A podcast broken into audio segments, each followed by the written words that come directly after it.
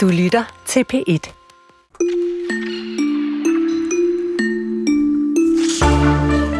Ungdommen altid til diskussion. Så er det for meget, så er det for lidt, så er det for et eller andet alting. Og netop nu taler vi jo en del om generation Z.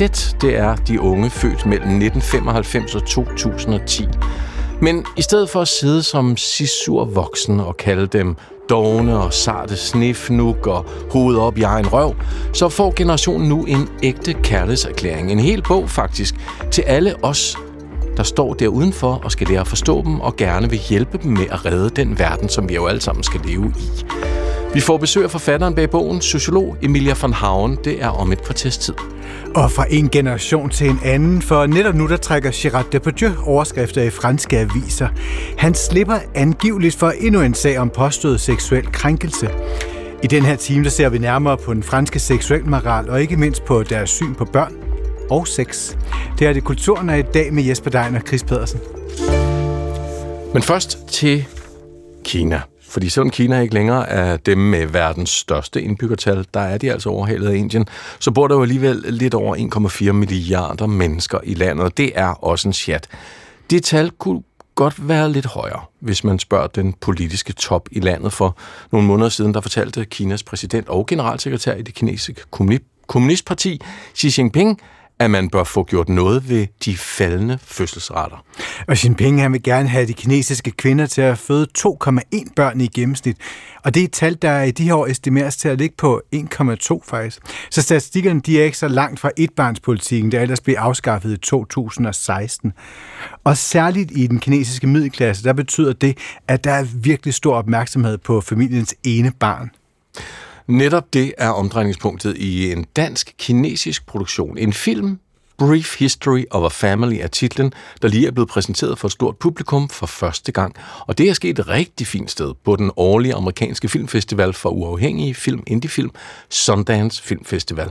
Her er den øh, kinesiske instruktør Jia Lin gået sammen med blandt andet den danske producent Rikke Tambo for at fortælle den her, det her vaskeægte thriller-drama, som det jo er, fra middelklassen i Kina med inspiration fra en europæisk visuel filmstil. Hej Rikke, Hej. velkommen til. Og du har simpelthen, øh, ja, du har været i luften i hvad, 15, 16, 17 timer efterhånden yeah. sammenlagt? Passer meget godt. Ja. lige landet. godt, så vi skal holde dig kørende, fordi lige nu er der klokken 6 om morgenen inde i dit hoved. Ja, lige præcis. Vil du ikke starte med at fortælle, hvordan, hvad, altså, hvad for en modtagelse fik jeres film på Sundance? Den fik en rigtig fin modtagelse. Vi var super glade. Øh, det var første gang, vi præsenterede den for et publikum, og endda et internationalt publikum, så det var enormt spændende at opleve publikums reaktioner. Øh, men de var gode, og der blev klappet og grinet, også steder, vi havde ikke havde forventet, og steder, vi havde forventet. Så det var meget sjovt at opleve. Øh, og det var også første gang, jeg ser filmen samlet med final lyd og billeder og det hele. Vi har klippet og lavet noget forskelligt i Danmark, men der er lavet lyd i Frankrig og nogle andre ting i Kina. Så, øh, så det, var, det var helt vildt, men Mo- virkelig god modtagelse. Moderne, Meget. moderne postproduktion over ja. hele verden. Yes. Men, men Rikke, så bare lige på, vi skal ind og høre, hvad filmen selvfølgelig handler om, og, ja. og mere om samarbejde, men bare lige, hvordan det der med modtagelse, forskel, prøv at sætte et par, par ord på det. Hvordan kan du mærke det? Forskellen? Jamen, helt sikkert. Altså, der, øh, der blev grinet, og øh, nogle steder, som øh, vi måske ikke havde forventet øh, på en positiv måde. Øh, der var reaktioner, som jeg tror især fra den kinesiske, det kinesiske hold side, hvor der er jo ting, jeg også synes, synes er enormt sjov scener. Mm. Der er en scene, hvor der er en dreng, der hælder enormt meget soja op i sin ris. Ja. Øh, det er også meningen, det skal være en sjov scene, men altså, jeg og det internationale publikum synes, det er enormt sjovt, at der bliver grinet helt vildt meget. Og da vi talte sammen bagefter øh, med det kinesiske hold, så synes de, det var lidt sjovt, det var, at vi synes, det var så skægt. Okay. Men, øh, men ja. Men øh, vi vender tilbage til det her samarbejde med det kinesiske hold lige om det. Lad os først lige hoppe helt ind i filmen, den her øh, Brief History of a Family.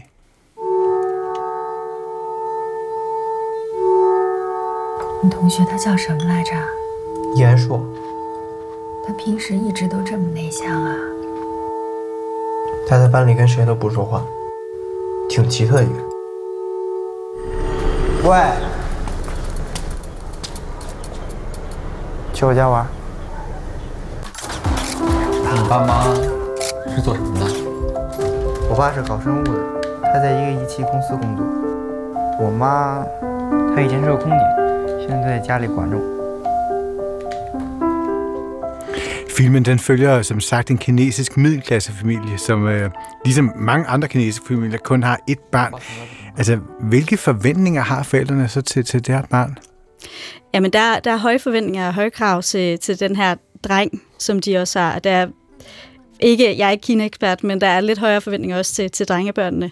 Øhm, så han har egentlig mest lyst til at spille computerspil og øh, fægte, øh, som er hans hobby, men, øh, men forældrene har ligesom andre forventninger og drømme på hans vegne. Hvordan giver de så til udtryk, de der højere forventninger til ham?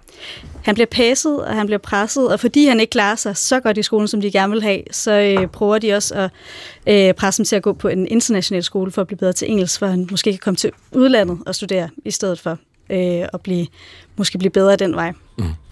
Det, var en, det er en smuk trailer, Rikke. Det skal du have, og tak. jeg glæder mig til at se den, fordi det er ikke meget kinesisk fiktion, vi får set. Og så Nej. dømmer vi det jo altid lidt på forhånd. Nå, det er sikkert med Kommunistpartiet, der står bagved og dem. Det kommer vi se på ind i nakken. Men det her, det er jo en, en ret fin, umiddelbart film om en kinesisk middelklasse, som jeg i hvert fald personligt er meget nysgerrig på. Hvad, hvad kendetegner familien her som en del af middelklassen? Altså, middelklassen er jo voksne i Kina, øhm, og der bliver, man ser ikke særlig mange film, der portrætterer middelklassen i Kina. Og det er også derfor, at øh, instruktøren øh, øh, JJ, kalder vi ham, det er nemmere, øh, har taget fat lige netop i det her. Det er noget, han ligesom har været interesseret i øh, langt er uddannet biolog faktisk, og så han har altid haft sådan lyst til at sætte middelklassen ligesom under lup, og det kan man også se i, mm. i filmen. Øhm, og det der jo er med, med den, det her post one child policy, øh, er, at man ligesom middelklassen skal finde ud af at lande i det. Nu har de i mange år ligesom været vant til at have det her ene bar, der skulle pæses. Øh, men nu skal man finde ud af, okay, men der er måske andre måder at være familie på.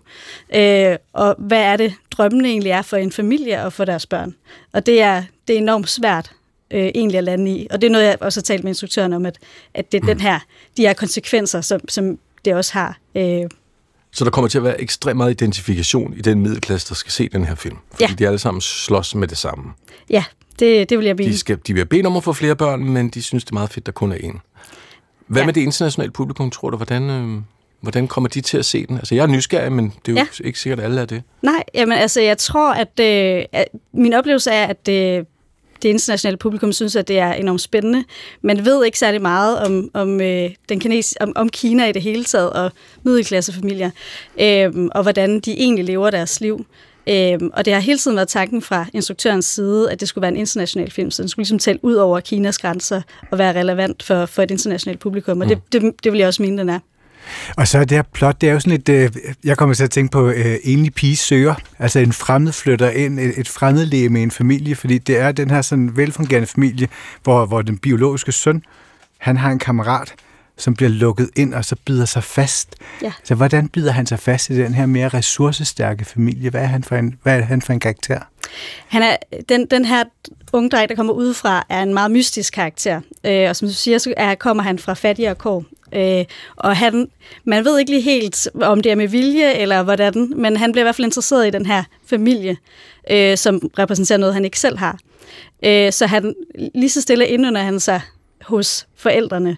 Øh, og sønnen, den, den rigtige fødte søn ind i den her familie, synes, det er ret dejligt, at der kommer en og tager ligesom noget opmærksomhed fra ham, så han kan få lov til at spille noget mere computerspil, og ikke få så meget skilt ud, for at kan lave lektier.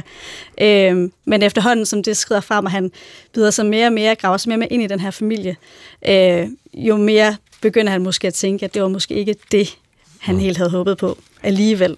Ja. Det er sådan en mini-parasite med en stille og rolig fremmedlæge, ja. der kommer snigende sig ind. Fuldstændig. Og på et tidspunkt adopterer de ham jo lige frem. Ja. Hvorfor, hvorfor ville de at gøre det? Der sker det, at hans, øh, hans far dør. Øh, man får at vide i filmen også, at hans far er, er... Man møder aldrig faren, men man får at vide af den her søn, at, han er, at faren er alkoholiker, øh, og han slår ham. Øh, så han har ligesom en, en grund til ikke at vil, vil være der. Øh, og en dag, hvor de ikke kan få fat i ham, det var meningen, at han skulle komme og spise, så, øh, så, finder, så får de lige pludselig et opkald sent om natten om, at, øh, at de skal komme på hospitalet. Øh, og faren, han er så, den her alkoholiserede far, er så død. Øh, og man siger så, at det er et øh, hjertetilfælde, men der er hele tiden en mystik om, var det det? Ja. Du sagde selv, at instruktøren var uddannet biolog og havde haft lyst til at sætte middelklassen under lup. Øh, den her pressede situation, som der bliver skabt, altså hvad, hvad fortæller det om, om, om børns vilkår i, i, i det moderne Kina for forskellige samfundsklasser? Øhm, altså, man kan sige, samfundsklasser ved jeg ikke så, så meget om, men det, det siger i hvert fald, at der er, øh, der er et identitetsproblem øh, i Kina lige nu for de unge. Øh, de, skal, de skal også finde ud af, de skal også finde ud af, hvordan de har levet, altså de fleste, der er jo generationer af enebørn nu, og det bliver lige pludselig lavet om. Så hvordan finder man, finder man den plads? Der er også mange, der lige pludselig får søskende. øh, yeah. Og, det, og det, er, det er en helt anden identitet.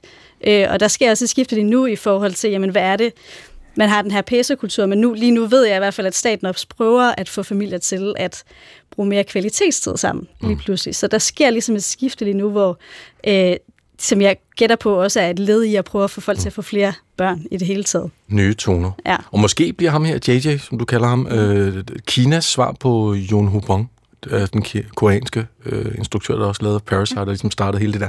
Nå, Rikke, dit CV er jo fyldt med dokumentarfilmproduktion. Ja. Efterskolen var en serie fra 21 via Rusland om unge russers vilkår i dag. Den er fra, fra sidste år. Og Sionichak, øh, det sidste menneske fra 22, om livets begyndelse i Grønland. Hvordan kommer du ombord på sådan et projekt her? Fiktionsprojekt om kinesisk middelklasse?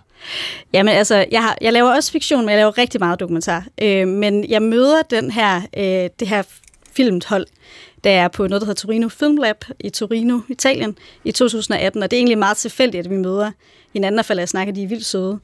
Øhm, og så ser jeg dem så dagen efter pitche deres projekt her, øh, og så tænker jeg, det er fantastisk. Altså, jeg har altid været fascineret af Kina, jeg har ikke været der. Jeg har ikke øh, studeret det, eller noget som helst. Jeg elsker Wong Kar Wai, øh, men, øh, men derudover, så, så, så er det bare en fascination, der har været. Øh, men bottom line var det, fordi det var skide godt projekt, og fordi at der er jo også en eller anden grad af aktivisme i det, som måske at også derfor, jeg godt kan lide at lave dokumentarfilm. Altså det her med at, at øh, tage noget, øh, som så stort som etbarnspolitikken, øh, og, og i hvert fald sætte den under lup. Men den bliver kritiseret, men det, men det er på en, på en måde, hvor vi igen vi sætter den op mm. under lup, vi kigger på den, hvad er det, det har konsekvenser. Så det er en meget sådan interessant kunstnerisk tilgang øh, til noget, som på en måde også er politisk, men som han jo mm. får igennem også censur ja. i det hele taget. Han går så langt, som han kan ja. på det her tidspunkt. Ja. Og hvorfor tror du, sådan en instruktør som Jai Lin, han har været interesseret i at få en, en dansk co-producer som dig? Det, det har han, fordi at øh, han har hele tiden været interesseret i, at det skulle være et internationalt projekt. Øh, derudover så er han meget øh, fascineret af og inspireret af skandinavisk film, øh, arkitektur, øh, billedkunst. Øh, og vi talte også om på et tidspunkt... Kan man mærke det ja, i filmen? meget. Man kan, jeg synes, man kan se det. Øh, det er en kinesisk øh, fotograf, der filmede den, men, men vi har i lang tid været dialog omkring det visuelle, og man kan se, der er en skandinavisk øh, inspiration. Mm. Ja. I billedkompositionen? Ja, billedkompositionen. Øh, jeg synes, man kan fornemme inspirationen fra, fra store sådan, øh, øh, danske og skandinaviske instruktører. Ja. Og så stille og roligt hernede under kommer der en pulseren, og den stammer også fra en dansker. Øhm, det er Toge Brorson Odin, den danske komponist, der har lavet øh, musikken til den her, øh, Brief History of a Family. Og øh, du er heller ikke den, der er også flere andre danskere på filmholdet. I har også brugt en dansk klipper, det er Pia Kirkegaard. Mm. Øhm, det vi hører her er fra Vinterbrødre. Det skal lige siges, ikke? Øhm, så det har jo ikke så meget at gøre med den her film. Vi har ikke så meget lyd fra den. Det får Nej. vi forhåbentlig ikke. øhm, og jeres film, øh, hvor, hvorfor, hvorfor pakker man, som det jo også er tilfældet den her film, det er en thriller, det ser jeg også i begyndelsen. Ja, thriller-drama. Hvorfor, hvorfor ja. pakker man middelklasse, efterdønninger, etbankspolitik ind i sådan en dramaramme, tror du? Øhm, JJ har helt klart taget elementer fra thriller og kombineret med drama, for netop, netop at kunne fortælle nogle ting, som er kontroversielle, når vi taler at lave film i Kina. Så det er en måde ligesom at komme omkring det, at kunne få lov til at fortælle nogle ting, øh, som måske ellers ville blive underlagt censur. Og hvad kan det så betyde for jeres film, at den bliver vist på sådan en festival som Sundance? Øh, jamen det betyder, at øh, den får, forhåbentlig får et, øh, et stort internationalt publikum, og den får den opmærksomhed, som jeg synes, den fortjener. Øhm, den har også premiere på Berlinale, så vi får ligesom både øh, den her øh, exposure i USA, men også i Europa, så det er super fedt. Jamen tak til dig, Rikke Tambo, ja. for at dukke op her i dag efter og fløjet timevis. Den er jo stadigvæk konkurrence, ikke? Er den ikke det? Den er stadig konkurrence. Den, øh, den 28. om morgenen, øh, Utah-tid, finder vi ud af, om den har vundet nogle priser. Uh, ja. krydser fingre. Ja, det gør vi. Så er du vågen igen der. Ja. Dokumentarist og co-producer på den dansk-kinesiske film Brief History of a Family, som øh, I lige har, altså, har vist på Sundance Festivalen i USA.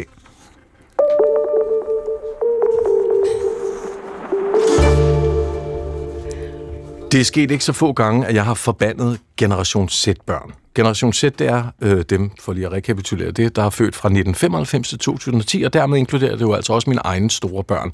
For er der noget, vi voksne, og jeg er jo Generation X, og det er du også, Chris, ikke? Er du ikke det? Jo, du når lige at frøven med. Jo, men jeg, jeg er en ung ekser, synes mm, jeg. Okay, du er en ung ekser. Yngre. Jeg er en gammel ekser. Vi synes jo, en stor del af Generation Z er smådogne, sniffunuk, sarte, alt for selvcentreret og giver alt for hurtigt op. Ja, det kan jeg faktisk også skrive på. Sådan har jeg det med mange af dem. Og Generation Z er, uanset hvad vi så synes om nogle af dem, generationen, der skal redde verden. Det kan jeg så heller ikke lave om på. Titlen, i øvrigt, Generationen, der skal redde verden, titlen på en ny bog, som jeg står med her, håber jeg, fik jeg taget med over. Yes, yes, yes. Meget, meget smuk bog i sådan en flot blå farve, Generationen, der redde verden. Og øh, den er skrevet af vores næste gæst. Ja, og det er sociolog, foredragsholder og ambassadør for både UNICEF og Girl Talk, Emilia van Havn, som har skrevet den her, og som i øvrigt også selv er en generation X'er. Yes. Ja. En håndbog, en guide til forståelse af de her sættere, som er ikke mine børn, for jeg har jo ikke nogen, men øh, måske samfundet vores, og ja, altså, hvorfor har man behov for den? øh, jamen, øh, det har vi, fordi at der er faktisk rigtig mange, der ikke forstår de børn, de selv er opdraget. Mm. Det er jo det, der er lidt sjovt. Eller det vil sige, de forstår faktisk godt deres egne børn. Det er de andres børn, der opdrager Det er altid de andres samme... børn, Emilia. Det ved du også godt. Mine ja. børn er perfekte, alle andres børn er irriterende. Ja, men alle de andres børn er opdraget på samme måde som dine børn. og det er jo det, der er lidt sjovt. Og jo, altså, jeg vil faktisk også sige, at titlen hedder jo både Generation, der skal redde verden, men med lidt hjælp, med lidt hjælp fra, fra os andre. Jeg ved det godt, prik, prik, prik. Ja, og det er, det er faktisk lidt vigtigt, fordi det jo netop handler om fællesskab. Altså det, jeg har gjort med den bog, det er at tale fællesskabet rigtig meget ind, og det her med at forstå, hvordan vi i virkeligheden kan bruge hinanden til at redde verden, fordi det, det, der, det er der lidt brug for. Ja. Men, men vi skal også forstå, hvorfor de, de unge er anderledes, hvorfor sætterne er anderledes, og hvad det er, vi har opdraget dem til. Jeg kan ikke lade være med at tænke på, når Jesper han lige indleder her, så er det jo netop med, med alle de der kodeordene på sætterne, ikke? de er sådan lidt nogle snifnuk, de er lidt irriterende. Alle mulige ting, som, som jeg personligt ikke synes, når jeg går i byen med dem. Men, øh, men det her med, altså det der generationsmøde, hvorfor er det så vigtigt lige nu? Det er det, fordi der er virkelig mange af sætterne, som for alvor kommer ud på arbejdsmarkedet nu. Så jeg har Altså, jeg har holdt tonsvis af foredrag om det her til netop rigtig mange ekser, til dels lidt yre, lidt boomer, men, men flest ekser, fordi der er rigtig mange af dem, der leder øh, altså arbejdslivet i dag, som er ekser, og som har virkelig meget brug for at forstå, hvad det er, det egentlig er, der gør dem anderledes, og hvorfor de opfører sig, som de gør. Mm. Og de opfører sig anderledes. Altså, det gør de virkelig. De opdrager på nogle helt de andre også, måder. I virkeligheden. Jo, det gjorde vi også, men der er bare sket noget, som vi ikke har set før okay. i opdragelsen. Og det er, at øh, de fleste i dag, altså ind til sætterne, har været opdraget sådan meget hierarkisk, i, altså i en familieform, der på en eller anden måde trods alt har været forholdsvis hierarkisk, hvor forældrene har været øverst i hierarkiet, og så har børnene været nederst, og så skulle man ligesom preppe sine børn til at blive en del af det her hierarkiske samfund, ved at lære dem igennem familiesystemet, hvordan der ligesom er fordelt magt og indflydelse osv. Men Ekserne har faktisk opdraget deres børn, altså sætterne, med en meget større grad af ligeværdighed og inddragelse i det, man kalder et familiedemokrati. Og det vil sige, at vi har at gøre med en generation af unge, som er vant til at blive taget alvorligt, som bliver taget med på rigtig mange af beslutninger, både sådan for dem selv, men også for hele gruppen, som er vant til at udtrykke følelser, som er vant til at være kreative og sige, hvad de mener osv. Og det er enormt fedt, når man har dem som børn, fordi man laver mange af de der medarbejderudviklingssamtaler hen over mm. spisebordet, men det er bare svært, når de kommer ens medarbejdere. Det vender vi tilbage til. Du har, øh, ligesom mange af os, øh, set familiesagaen Succession, en tv-serie på HBO, øh, hvor vi jo netop får udstillet et mm. generations øh, forskellene her. Det er historien om patriarken Logan Roy, der spiller sine fire børn ud mod hinanden i forhold til hvem, der så skal efterfølge ham som chef for det hele, når han stiller træskoene. Lad os lige høre, for det er en ret fed passage, du også har med, og jeg fandt den, fordi du havde den med i din bog i introduktionen. øhm, det er sønnen Kendall, der taler med sin far om faren tror på ham, om faren tror Hey, Dad, I, uh, just out of interest, um,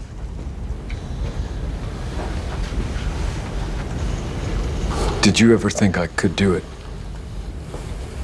Do what? The top job? Oh, I don't know, maybe. Uh, You can say. I, well, I just. You know, you're smart, you're good, but I, I just don't know. What? Come on.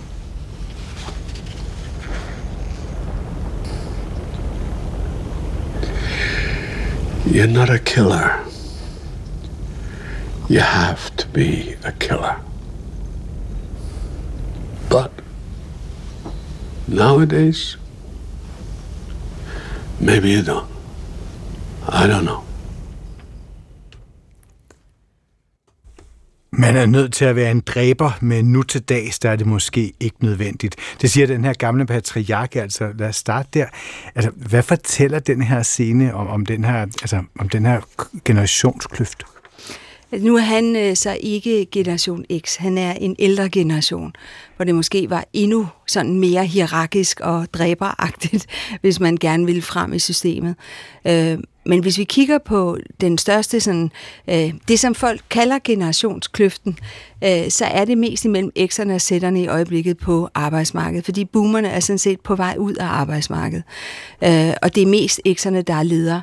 Og der handler det om, at X'erne i høj grad da de var unge, var ekstremt orienteret mod præstation og performance og autonomi og selvstændighed og uafhængighed osv. Og, og det kørte meget den vej rundt.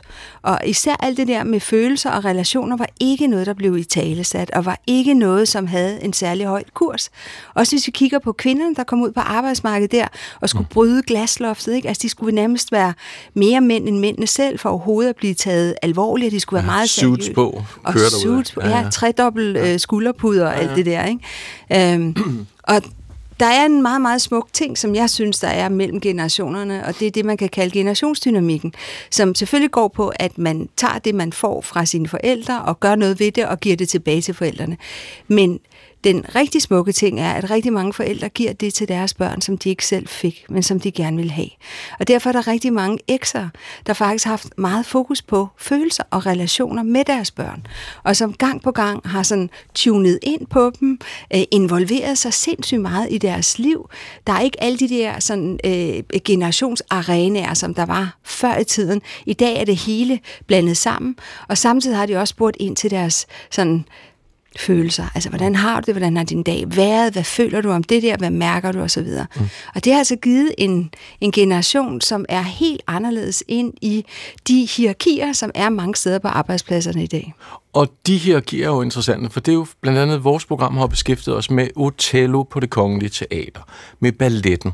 Der bliver sagt fra, man vil ikke danse en dans, der kan misforstås. Man vil ikke blive behandlet sådan og sådan. Ja. Det er vel også det, vi ser der? Jamen det er det, og lige præcis det eksempel har jeg faktisk også med i min bog, omkring det, der skete på det kongelige teater. Øh, fordi at balletdanserne netop ikke ville altså, lave nogle danse, lave nogle bevægelser, som de oplevede, som var stereotype og racistiske. Og det, der var ret interessant ved hele den sag, det var, at frem for at det var Neumeier, som ligesom var den meget fætterede øh, koreograf, og som havde været tilknyttet den kongelige ballet i 50 år, øh, det var ham, der trak det korteste strå. Det var øh, øh, Hyppe, som valgte at gå med de unge. Og det er noget af det, vi ser mange steder. At den der sådan mere gammeldags form for, at du har en en, et privilegie, som du har fået igennem øh, systemet.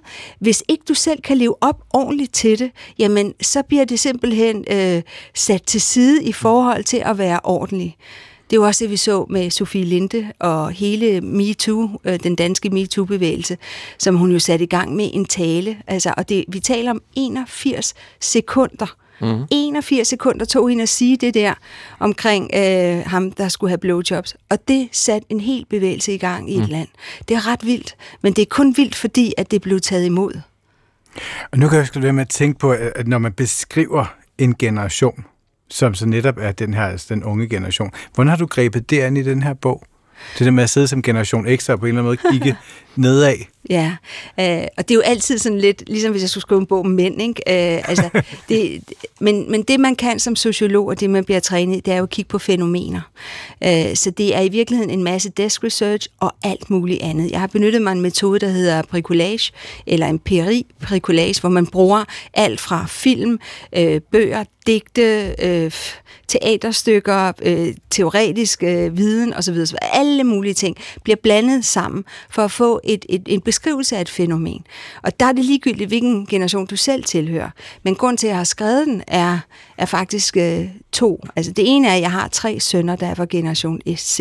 Mm. Så jeg er selvfølgelig sådan helt personligt meget tæt på dem. Øh, det andet er, at jeg synes, det er så ærgerligt at se alle de fordomme, der er om generation. Altså, jeg bryder mig virkelig ikke særlig meget om den der generations bashing, som altid sker, og som mm. virkelig blæste meget op der under corona. Men inden da havde jeg ligesom været ude og tale rigtig meget om sætterne. Og noget af det smukkeste ved hele det der, det er jo, at der er faktisk virkelig mange af de ældre generationer, der gerne vil forstå de mm. unge, og som ikke øh, kører efter fordommene, men derimod kører efter nysgerrighed. Og det har vi brug for, fordi vi har i hvert fald ikke brug for generationsbashing. Mm. Men det er vel også fordi, at mange er også ikke så øh, kan blive lidt usikre. Ikke? Jo. Det er lige præcis det. Man ikke rigtig ved, hvad man har med at gøre. Du introducerer et ret fint begreb, synes jeg, i bogen. Ontologisk sikkerhed. Ja. Om at føle sikkerhed i sin egen væren. Så yes. fløj vi højt op over det hele, Mia. Ja. Hvorfor spiller det så stor en rolle for den her generation at føle sikkerhed i sin egen verden? For den kommer før det der, at jeg har et psykologisk, øh, en psykologisk sikkerhed, der kommer den her ontologiske sikkerhed. Prøv lige at forklare. Ja, det er simpelthen... Øh, hvis vi kigger på et ungdomsliv i dag, så er det sindssygt meget mere komplekst. Der er mange flere livsområder, de skal holde styr på. Hastigheden i samfundet er steget helt enormt, siden deres forældre var unge. Øh, og, og samtidig så niveauet for, hvornår man er en succes, er, er, er steget helt vildt. Altså i dag elite-niveauet, normalniveauet, og normalniveauet er gået hen og blevet sådan taberniveauet. Så kravene til at kunne klare et ungdomsliv i dag er meget, meget større, end de var før. Så det er ikke noget med, at de er specielt sarte eller ikke kan klare noget. Det er simpelthen fordi, at, at de vilkår, de er vokset op under og lever under i dag, er langt mere krævende. Og det er derfor, fordi alting altså, flyder så meget, som det gør, og det går så hurtigt, så er de endnu mere end tidligere brug for den der sådan, sikkerhed i deres egen eksistens, fordi den er ikke rundt omkring dem. Altså den måde, som vores institutioner og systemer og selv forældreskabet mm. flyder meget mere. Så derfor har de brug for det. Hvordan finder de så den? Ja, det er jo lige præcis det, der er det vanvittigt gode spørgsmål. Et af de steder, hvor de faktisk kan finde det, er ved at få nogle ret gode og faste rammer omkring sig, øh, og ved at der bliver stillet krav til dem på arbejdspladsen. Og det er nemlig en af de store fordomme, som der er om, om sætterne. Uh, man må ikke stille krav til dem, det kan de ikke tåle, eller også skrider de. Det er simpelthen ikke rigtigt. De kan faktisk virkelig godt lide at arbejde med krav, men det er måden, de bliver stillet på, som er det er anderledes. Altså det skal være mere ligeværdigt, det skal være mere inddragende, det skal i virkeligheden bare være sådan, som alle mennesker har lyst til, at det skal være. Mm. Jeg kan ikke lade være med at tænke på, at da jeg arbejdede i New York for mange år siden, der var der en meget kendt presse- eller PR-chef på et bureau. Uh, hun hed Kelly Cutrone, og hun var sådan en, som var i alle reality shows og sådan nogle ting, og hun havde sådan et citat, som hed, If you have to cry, go outside, og det sagde hun til sin unge ansatte. Det er den måde, jeg voksede op på. Yes. Altså, hvad, hvad tror du, det der, hvad tror du, altså, den der hårdhed, som min generation, eller som ekserne voksede op med, netop, hvis du begynder at græde, hvis du viser følelser, så skal du gå udenfor. Hvad tror du, det har gjort ved os i forhold til det med vores arbejde med sætterne nu? Ligger der også en problematik der? Jamen, altså, det kan der gøre på overfladen. Men det, jeg bare ser, det er lige præcis, at alle dem, der er blevet opdraget med det der, ikke? det er fint nok, at du græder, men gå hjem og gør det i en, en pude. Ikke? Øh, de har netop lyst til at lære deres børn at være i kontakt med deres følelser, og i øvrigt være der for dem på et psykologisk niveau, som gør, at de får en støtte. Det er jo det, vi kan se med rigtig mange forældre. Problemet er bare, når de andres børn, der kommer ind og bliver ens medarbejdere, også skal have den støtte, så bliver det en, altså noget, der roder op i det der system og hierarki, man ellers er vant til at have i organisationer. Tak for håndbogen her. Jeg kalder den håndbog, fordi man bliver klogere. Jeg kan blive klogere de der unge. Ikke? Sociolog, foredragsholder, ambassadør for både UNICEF og Girl Talk, Emilia von Havne, altså forfatter til bogen her, der udkommer er det i morgen? Over? I dag. I dag? I dag, Hold da op. Forstå, hvordan de unge sætter og skaber vores fremtid. Tak for besøget. Selv tak. Fortjener dronning Margrethe en statue, og kan man hele taget diskutere det, mens hun stadig lever? Det har man i hvert fald gjort i Aarhus Byråd, og Jakob Søndergaard Clausen fra Danmarksdemokraterne, han stillede sidste onsdag forslag om at hedre Danmarks dronning gennem 52 år med en statue. Forslaget det vagte debat, og flere medlemmer af byrådet har efterfølgende udtalt, at debatten har gjort dem flove og skamfulde, for dronningen er jo ikke død. Og tidligere i dag, der talte vores kollega Kasper Dyrholm med Amalie Skovmøller. Hun er adjunkt i kunsthistorie ved Københavns Universitet, og hun beskæftiger sig netop med statuer i det offentlige rum. Og Kasper startede med, at, eller hun startede med at fortælle, hvorfor det bliver set som et problem at lave et monument for en nulevende. Sådan har det lidt altid været med, med portrætstatuer, at man venter til personen er død, simpelthen, før man sætter en, en statue op. Umiddelbart så handler det jo nok om, at, øh, at det er det er en stor ære øh, at, få, at få rejst sådan en portrætstatue. Men også, at, øh, at det måske godt kan stige folk lidt til hovedet, hvis man går og kigger på statuer af sig selv. Så jeg forestiller mig, at det handler om at øh, bevare en illusion om, at folk, så længe de er i live, stadigvæk har fødderne plantet på jorden, så at sige. Og så efter deres død, kan man så blive ophøjet med en statue. Da det her forslag det blev stillet, så blev det diskuteret ret hæftigt i byrådet.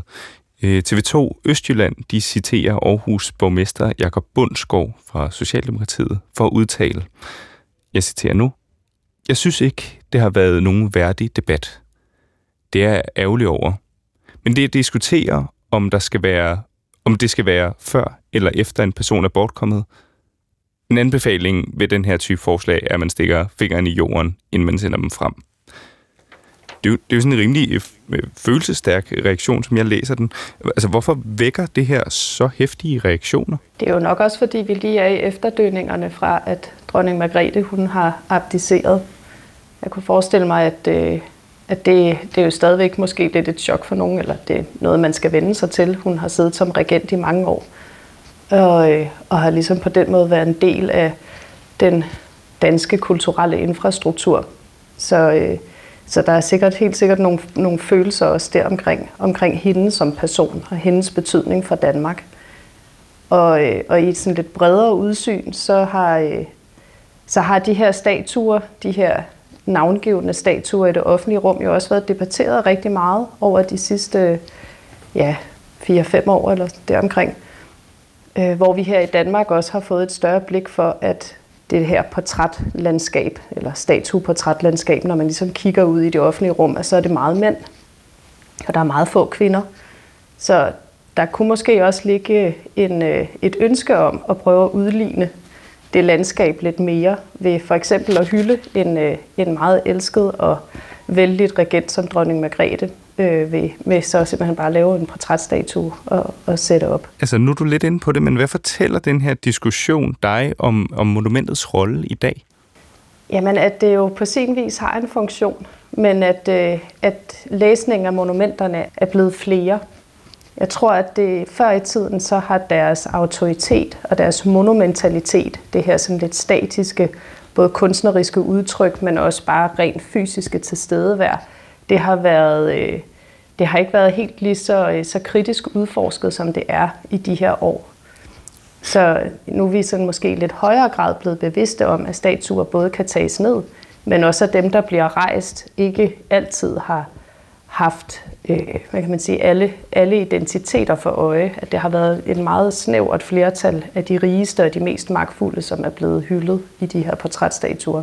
Og det har typisk været mænd hvide mænd. Vil det sige, at man egentlig kan bruge monumentet som, som spejl på, hvor stor magtkritik der findes i samfundet? Ja, det kan man godt.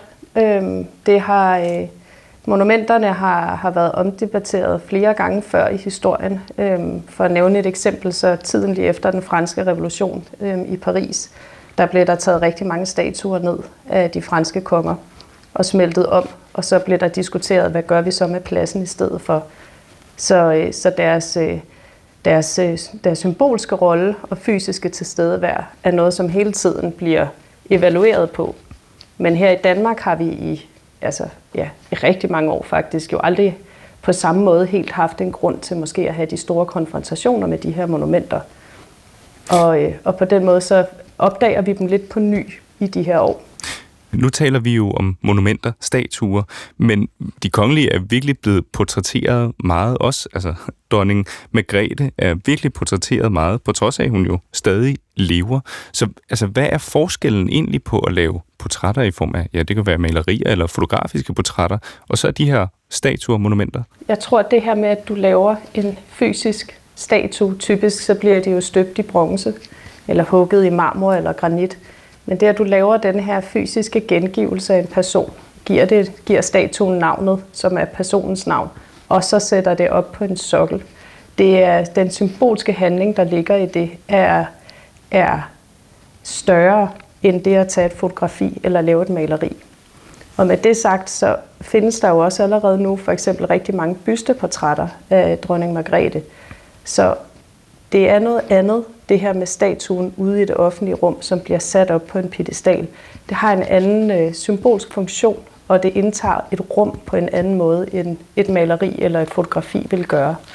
Det er noget, som folk ikke rigtig kan undgå at lægge mærke til. Lad os lige holde fast ved det her med den symbolske funktion. Øh, øh, det er øh, en mand fra Danmarksdemokraten, der har stillet det her forslag. Han hedder Jakob Søgaard Clausen, og han udtaler i en pressemeddelelse, en statue af dronningen vil ikke blot være et symbol på hendes personlige tilknytning til Aarhus, men også et udtryk for vores respekt og taknemmelighed for den kulturelle arv, hun har været med til at skabe og støtte i Aarhus. Altså, hvad er det for en symbolsk værdi, en statue af for eksempel dronning Margrethe vil kunne tilføre Aarhus i det her tilfælde? Det interessante er med mange af de her monumenter, og noget som jeg tror, de nuværende kritiske debatter omkring monumenter også kan være med til at pege på, det er, at de her statuer, der står ude i det offentlige rum, er en del af en form for kulturel infrastruktur, som jeg egentlig synes, det her, den her udtalelse også peger lidt ind i. At øh, det er aldrig personen selv, der bliver afbildet, som får lavet statuen. Der er altid nogle andre på vegne af personen, som går ind og øh, fremsætter ønsket om at få rejst statuen, finder kunstneren, der skal lave det, sørger for, at materialerne bliver betalt for, finder de rigtige, altså de her, som man kan kalde for stakeholders, som dem, som har en interesse i, at de her statuer, de bliver rejst. Øhm, så det er statuer, som bare i deres, øh, både i processen med at få dem lavet, men især også ved, ved sådan nogle øjeblikke, som når den skal afsløres og hyldes, så vil der altid være sådan en form for ceremoni omkring det. Og det er ligesom med til at pege på, tilbage på nogle andre mennesker, som investerer ind i det her monument, for ligesom at få kastet lidt af glitterstøvet af på sig selv også. Så hvad er det præcis, du mener, når du beskriver de her statuer som en del af vores kulturelle infrastruktur? Det er et, et æresprog, som går langt tilbage. Og, øh, og man kan sige, det har jo også traditionelt, så er det altid også medlemmer af kongehuset, som der er flest statuer af i det danske landskab. Øhm, men øh, en af de første offentlige statuer er for eksempel rytterstatuen af Christian den 4., som står inde på Kongens Nytorv.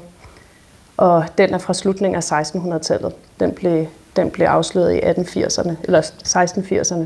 Det er ligesom fortsat, den tradition er fortsat, og den er blevet en del af en større kultur, sådan en, en, en infrastruktur, som vi i Danmark øh, tager for givet, fordi vi forstår den, fordi vi forventer den, vi genkender den. Men på samme måde kan man sige, især i de her år, hvor vi kigger lidt nærmere på, hvem der egentlig er repræsenteret i de her statuer, så bliver vi også opmærksomme på, at det er med til også måske at opretholde nogle særlige magtsystemer, som alle ikke på samme måde lige kan deltage i. Det er ikke alle, der kan få lavet en rytterstatue for eksempel, og få den rejst. Det er forbeholdt nogle særlige mennesker. Men det bliver sådan lidt mere udfordret i de her år, hvor der også er snak om, at man kan sætte statuer op af øh, almindelige danskere. Øh, og hvordan man så gør det. Og, så der, der er noget i infrastrukturen, som begynder at, at, at give lidt mere plads til flere, men i mange år har det været en lidt lukket cirkel af de samme mennesker, som har bestilt og æret og vedligeholdt nogle af de her statuer. Nu var du selv inde på øh, den øh, rytterstatue, der står på Kongens Nytorv. Udover det er der Christian 9. rytterstatue på torvet i Esbjerg, der er Christian den 5. rytterstatue på Amalienborg Slotsplads, Christian den 10. har en ved Bispetorvet i Aarhus, og mange flere. Hvorfor er det egentlig, at de kongelige har det med at blive portrætteret på hesteryg i de her monumenter? I virkeligheden er det jo et, et billedsprog, der går helt tilbage til det romerske imperie. Øh, vi kender rytterstatuen fra, øh, fra for eksempel statuen af Marcus Aurelius, der står i Rom, som er en af de bedst bevarede rytterstatuer fra helt tilbage fra den gang. Og så er genren blevet genoplevet i renaissancen i Europa, og har så for alvor øh, vundet indpas hen over 1700-tallet, øh, hvor de forskellige monarker rundt omkring i Europa har brugt det som en form for øh, magt eller imperialistisk æstetisk måde at fremstille sig selv som enevældig øh, hersker. Så det, det er en ret speciel genre, og, øh, og den er i Danmark har vi, jeg tror vi har omkring 13 eller 14 navngivende rytterstatuer, og der er kun en af dem, som, er, som, som har en kvinde til hest. Og det er Anne-Marie Karl Nielsens rytterstatue af Margrethe den Første, som hun modellerede helt tilbage, mener jeg, i slutningen af 1800-tallet, men som først blev støbt i bronze og sat op øh, i 2006. Så det er også på den måde et meget øh, patriarkalsk billedsprog, det her med rytterstatuen, med de her mænd, især hvide mænd, der sidder til hest, enten som øh, kriger, eller herrefører, eller erobrer. Nu nævner du selv øh, den her statue Margrethe den Første, som i ja, 2006 blev rejst i Roskilde. Dengang så sagde de øh, sådan her i TV-avisen. Her er hun så, landets første kvindelige regent, Margrethe den Første. Hun var en af middelalderens allerstørste, dygtigste regenter. En virkelig markant, markant kvinde. Stryns, det er dem med leverpostejen, har skudt 1 million kroner i statuen. Der er ikke ret mange kvinder, der rager op i Danmarks historien. Og nu sidder der Margrethe den første på hesten der, og minder os om, at kvinder kan man også godt tage alvorligt.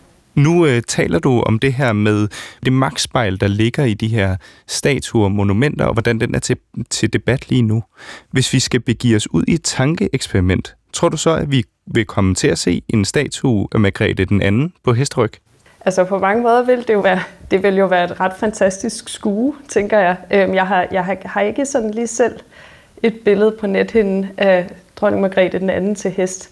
Men, øh, men, men så tænker jeg på, øh, på altså hele genren i sig selv, og det kunne da være forfriskende at se hende sidde på en hest og lige udfordre øh, det her lidt mandsdominerede landskab. Øhm, men jeg, jeg tror det ikke. Øh, jeg tror, at øh, denne her rytterstatue-genre, den øh, i sit oprindelige udtryk, eller denne her, jeg, jeg tror, det er svært at tage sådan en statue alvorligt i dag, medmindre der er et eller andet form for satirisk twist i det, eller man prøver at gøre noget andet med den genre, som, som er spændende i nogle andre kontekster.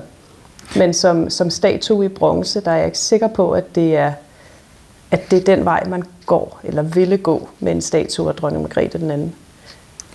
Men der er mange andre måder, man kan lave statuer på i dag, som er sådan mindre øh, gammeldags, eller for at sige det, for at sige det lige ud. Har monumentet overhovedet sin relevans i 2024? Øh, ja og nej. Øh, jeg, tror, at, jeg tror, monumentet stadig har sin funktion i forhold til, at, øh, at vi samles om dem stadigvæk. Det er, det er noget, som, som kan bringe folk sammen.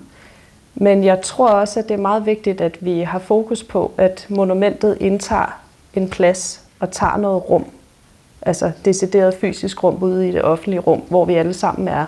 Og derfor så kunne det også være enormt spændende at så øh, måske give en opgave, som at lave en statue af dronning Margrethe den anden til en samtidskunstner, som måske har en eller anden, anden etnisk herkomst, eller har, noget, har et alternativt syn på, hvordan den her monumentgenre den også kan kan øh, udfordres og omformuleres, sådan så den passer mere ind i, det, i den diversitet, som er iboende den danske befolkning i dag. Og det fortalte altså Amalie Skovmøller, som er adjunkt i kunsthistorie ved Københavns Universitet, da hun talte med vores kollega Kasper Dyrholm.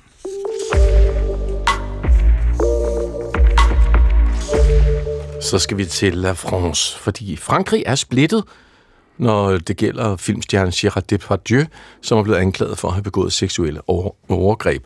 Øhm, det undersøgende franske medie Mediapart kunne i april øh, sidste år bringe historien om 13 kvinder, der har anklaget skuespilleren for at have udført seksuelle overgreb og krænkelser. Og på trods af de her anklager, der er Depardieu jo altså stærke støtter. I december kunne den franske avis Le Figaro bringe en støtteerklæring underskrevet af knap 50, intet mindre, prominente kulturelle skikkelser, blandt andet den tidligere præsident præsidentfru Carla Bruni og skuespiller Charlotte Rampling. Og præsident Macron han har også markeret sin støtte til Depardieu i et interview med den franske kanal 5TV, og det skriver Politico. Den franske anklagemyndighed har nu afvist en af anklagerne på grund af forældelsesfristen. Og sagen om Depardieu og hans støtter, det fortæller en større historie om seksualmoralen hos den franske kulturelite. Og det skal vi tale om sammen med Ulla Gette, kant med i fransk. Gede, Gede. okay. Gede, ja. Kant med i fransk. Velkommen. Jo, tak skal du have. Lad os starte med, med Gerard Depardieu. Mm. Altså, hvad er det for en kulturel figur, han er? Altså, Gérard Depardieu, han er jo kæmpe, kæmpe stor i Frankrig. Øh, og det er han jo faktisk også i hele verden. Mm. Øh, han er jo en altså, filmstjernen over dem alle. Jeg, jeg er godt klar over, at der også er en Catherine Deneuve, som jo også har fyldt filmlærerne i rigtig, rigtig mange årtier. Men Gérard Depardieu, han overgår dem alle. Og han er også en helt gudsbenået øh, skuespiller, som har øh, skildret alle mulige karakterer fra øh, Cyrano de Bergerac til Obelix. Ikke? Altså, han spænder over hele registret. Øh, ja. Men dertil kommer, at han er jo en øh, voyou, som man siger. Han er en bølle. Han, er en, øh, han har altid været en outsider, og det, det er så det, som måske rammer ham nu. Hvordan bølle? Altså, Altså nu, nu skal vi jo tale om alle de her sager, der har mm. været på ham, men faktisk, øh, og, og det er jo først nu i 2020 rigtig kommet frem, alt det her med MeToo i Frankrig, er sådan uh, som en tsunami. Men faktisk har der været nogle interviews, øh, der var en, en amerikansk journalist, der interviewede ham i 1979, tror jeg, hvor øh, han fortalte, ja ja, men øh, jeg har da været med til at, sådan, at voldtage nogen fra jeg var ni år gammel, og det var bare sådan noget, vi gjorde... Øh, øh, sådan, og, og pigerne, de var sådan set med på det, de sagde i hvert fald ikke nej, ikke? Øh, så, og dengang var det, det enorm ravage i uh, USA, men gik fuldstændig upåværk, mm. uh, på, uh, upåagtet hen i, i Frankrig. Mm. Men Ulla, ja. vi, vi bruger det her som sådan ligesom et, et, et, et løftestang, ja. en snak om seksual øh, moralen, kan man sige. Mm-hmm. Øhm, hvad fortæller den her sag, øh, der er andre sager i landet, hvad, hvad, hvad fortæller det om Frankrig, når det kommer til sex? Altså, jeg vil sige, at øh, hvis man skal... Altså, det, er sådan, det nemme svar vil være at sige, at de er nogle værre, nogle alle sammen, de her franskmænd. Ikke? Men det er klart, at øh, der har... På mange områder er det et mere seksualiseret samfund end, end for eksempel Danmark. Øh, det er et, øh, et øh, land, hvor, hvor der er mere sådan fløt i luften, sådan også bare en sproglig fløt, øh, som ikke fører nogen vegne hen, og på tværs af, af, af køn og alder, havde han sagt. Mm. Øh, så, så det behøver man egentlig ikke lægge øh, andet i, at sådan er det. Og mm. det er også et land, hvor man holder meget sproget, og hvor, hvad man kan bruge sproget til, og så mm. videre. Eros og følelser ja. og fart på. Ja, det er så smukt. Men, øh, men øh, men vi skal også huske, at Gérard Depardieu, han er jo en mand på 74 år, altså han er på vej ud. Øh, men der, hvor han har været stor, det var jo i 70'erne og 80'erne, og måske også 90'erne. Og, og der var seksualmoralen en anden, det var den også i Danmark. Altså, man kan på en eller anden måde godt sammenligne ham lidt med Simon Spies, ikke? Mm. Altså, de her bolledamer, hvor mange protesterede dengang ikke? i Danmark? Ikke ret mange.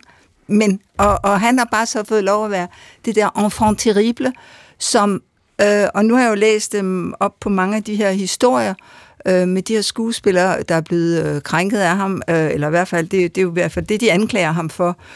Og, og hvor det også bare er blevet fejret bordet, hvor, hvor de, altså, en fortæller, at øh, han øh, altså simpelthen står bare lige og sådan griber ned under hendes, øh, eller op under hendes nederdel og op i hendes skød, ikke? Og, mm. og, øh, og ingen reagerer på hele filmsættet, ikke? Øh, og bagefter så, hvorfor kommer I mig ikke til undsætning? Ah, c'est Girard. Altså, det er bare Girard Depardieu. Det, sådan, er, sådan er det bare. Mm. Det er jo med det, ikke? Men så kan man så sige, altså sådan, når, man, når man følger fransk kultur, så er den her altså, debatten om seksuel moral, den er jo blevet sparket i gang. Blandt andet to værker, og det var Vanessa Spengores Samtykke fra 2020, og Camille Kushners La Familia Grande fra 2021. Mm. Hvad var det som, altså, hvad var det for en kultur, som de her to værker ligesom går ind og beskriver?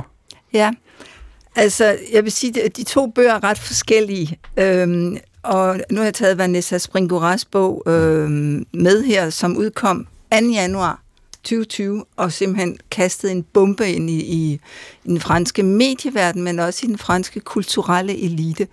Fordi den her bog øh, fortæller øh, om en, en lille pige, eller en ung, meget ung pige på 14, 14 år. Ja. ja, hun er 14, da hun lærer ham at kende. Øh, hun lærer nemlig Gabriel Matzneff at kende. Og hvis man spørger, en, han har sagt en almindelig franskmand, jo, nu kender de ham nok, men mm. øh, det er faktisk i kraft af hende, øh, fordi øh, altså, han var et, en, en mand, eller er en mand, han lever jo stadig og, og går rundt på fri fod, formentlig nede i Norditalien. Øh, han, øh, altså hans litterære værk bestod grundlæggende i at, at skrive om seksuelle oplevelser med unge piger. Øh, han har skrevet lige øh, en bog, der hedder Dem under 16, Les jeunes, øh, les, les moins de 20, 16 øh, uh, han gider ikke have noget med ældre at gøre. Han har også skrevet om, hvordan han har dyrket sex med små drenge på 6 år i, i Manila og sådan noget. Jeg tænkte, hvor, hvordan kan det her ske? Mm. Ikke? Men det, at han, øh, han skrev øh, sådan, måske lidt litterært lækkert om de her oplevelser, øh, og sådan, altså, altså nærmest sådan, ja, så var jeg, havde jeg lidt sex med Vanessa, og var det dejligt, og så Elisabeth, og så den og den, og bla bla. Men øh, det kunne gå for sig i overvis, og han fik ovenikøbet i 2013 en ærespris for hele sit samlede øh, litterære værk. Ja. Og det kunne lade, lade sig gøre, fordi øh, han havde i kultureliten nogle beskytter, for han solgte nemlig ikke ret meget. Nej. Det var måske 2-3.000 bøger. Men han havde nogen, der holdt hånd over ham. Blandt andet øh, præsident Mitterrand. Man tror, det er løgn, ikke? Men han, mm, han kan også godt lige sidde sådan der, mm, og, og, og læse de her små litterære værker. Øh, så han havde faktisk, øh, Gabriel Matsnep, han gik rundt med et brev af Mitterrand på sig, som han ligesom kunne stikke ordensmagten, hvis de skulle komme og, og, og sige, det, det her, det må du ikke, ikke? Men han var jo flere gange blevet kaldt hen til øh, sædelighedspolitiet og så videre, ikke? men så har han altid klaret frisag, fordi han også var en oratorisk begævelse, eller er en oratorisk begævelse. Okay. Og Ulle, hun var 14, skal vi lige sige. Ja, hun han var 14. 50. Han var 50. Det, det er jo simpelthen, ja. ja. Information, der bliver den her La Familia Grande, som øh, Chris også lige nævnte, beskrevet, som er den anden bog, øh, øh, beskrevet som et opgør med den franske kulturelite af 68 og dens grænseløse syn på, på sex. Hmm. Øhm, og det er, det er det, vi taler om her. Ikke? Ja. Altså det, det, det stopper med den. Og, og i 77, øh, der bragte den øh, franske avis Le Monde en erklæring, hvor det blandt andet blev argumenteret for, at man fjernede den seksuelle lavalder. Mm. Intet mindre mm. væk med den. Mm. Erklæringen var underskrevet af 50 prominente kulturelle figurer.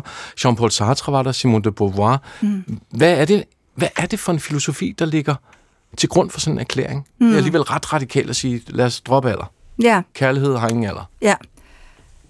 Altså, det var jo en, en filosofi, som, som øhm, jeg sådan set også lidt af barn af, selvom i min familie var, har der ikke været noget af det, men øh, altså i sådan kulturelt frigjort, øh, måske primært venstreorienterede miljøer, der var der jo også i, i Danmark, altså øh, en række fortalere, Christian Brød Thomsen for mm-hmm. eksempel. For Men børneporno at, var jo legalt. Ja, børneporno. Danmark sprøjtede jo børneporno ja, ja, ja. ud i hele verden, ikke, for at nu bruge det ord. Jamen, det gjorde de. ja, øh, men, øh, men, øh, men det var der altså også. Og, og det var jo en reaktion, der kommer altid reaktioner mod reaktioner. Reaktioner på, på efterkrigstiden, sådan hænderne over dynerne politik, ikke? Øh, så, men, og nu fandt man ud af, og det tror jeg sådan set er rigtigt nok, at børn jo også har en seksualitet i et eller andet omfang. De skal bare ikke dyrke sex med deres forældre eller med voksne, vel? Øh, men men øh, det, var, det var i hvert fald det, som så kørte for fuld øh, knald. Men øh, jeg vil også gerne lige sige til det der åbne brev, som blev skrevet, og som ganske rigtig mange, mange prominente øh, mennesker skrev under på, Øh, Vanessa Springora fandt jo faktisk ud af i 2013, at det var Gabriel Matsneff, der havde formuleret det her brev øhm, og, og fået det sendt afsted, ikke? Så han havde bare hævet de andre med. Så han lige lobbyeret for at ja, få det har lidt, han jo gjort. Øh, ja. et rygstød. Ja, og jeg vil egentlig også gerne lige fortælle, at det var i 2013, da han fik den her pris for sit samlede værk, fordi hun har jo gået lidt i alle de her år, ikke? Mm. Og så har hun tænkt, fandme nej, nu skal han simpelthen have en bog. Og hun skriver meget, meget elegant i forordet, at hun øh, om alle de her eventyr, der advarer små piger øh, mod, mod skrækkelige mænd, øh, lille rødhæt og så videre, at øh, nu øh, var hun færdig med at, at være den, der blev fanget. Så hvad, øh, indtil den dag, det stod klart for mig som en fæld, selvfølge, hvad jeg skulle. Fange jægeren i hans egne fælde, spærre ham ind i en bog. Godt skrevet. Ja, det er skide ah, det er flot. Ja.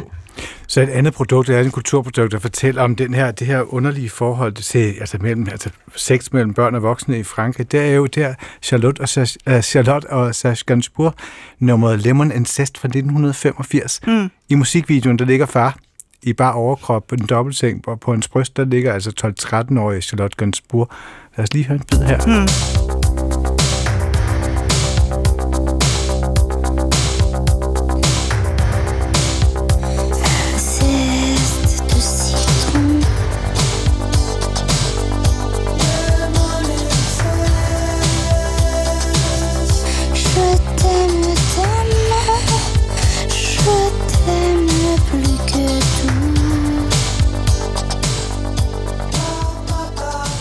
Der er godt med olie på linsen, og der ligger Charlotte Gainsbourg og Sage Farman ligger og musehygger. Og ja, det er ikke på den måde øh, seksuelt, men der er seksuelle øh, vibrationer. Er der noget vemmeligt i den her? Altså, øh, hvordan er synet på børn og børns seksualitet nu? Altså, man må forstå, at Gérard Depardieu, nej ikke Gérard Depardieu, Serge Gainsbourg, han har jo altid været en kæmpe provokatør, ikke? Øh, altså jeg, jeg meget punket, hvad det angår. Meget punket. Jeg sendte også lige en video med Whitney Houston, hvor han siger, I want to fuck with you, da hun kommer der i 1986. Ja. Ikke? Men her i den her, i teksten, der står der faktisk, øh, vi kommer aldrig til at dyrke kærlighed. Øh, den kærlighed, vi kommer til at dyrke, er den mest sjældne, den mest bekymrende, den reneste, den mest berusende. Så han skriver jo, det kommer ikke til at ske, men det er rigtigt. Billederne siger jo, altså, hun ligger i hans øh, pyjamas, tror jeg, han ligger i, i uh, bukserne, ikke? Altså, ja. Ja, det, det er lidt klammer, øh, kan man sige, ikke? Men hun har jo selv sagt, der, der skete altså aldrig noget. Mm. Ja. Og nu, nu, lige nu, vi har, du har lige præcis 40 sekunder. Nå, skal jeg sige. Børnesynet nu, hvor er vi henne nu? Altså, det har jo fulgt, altså der, der har jo været kæmpe ramaskrig over de her bøger, for de her to bøger, vi har talt om, af hver sin grund. Den ene var litterær, øh, pædofili. Den anden var regulær inden for en meget, meget rig familie, hvor, hvor der havde været pædofili. Men Frankrig flytter sig jo, og rigtig meget lige nu. Ulla Gede, en øh, fornøjelse. Kan med i fransk, specialiseret fransk sprog, kultur og sam, samfund. Der er meget mere af den her historie, kan jeg mærke, Ulla. Ja. Det må vi tage på et andet tidspunkt. Det gør vi gerne. Meget ja. gerne. og nu er der radioavis.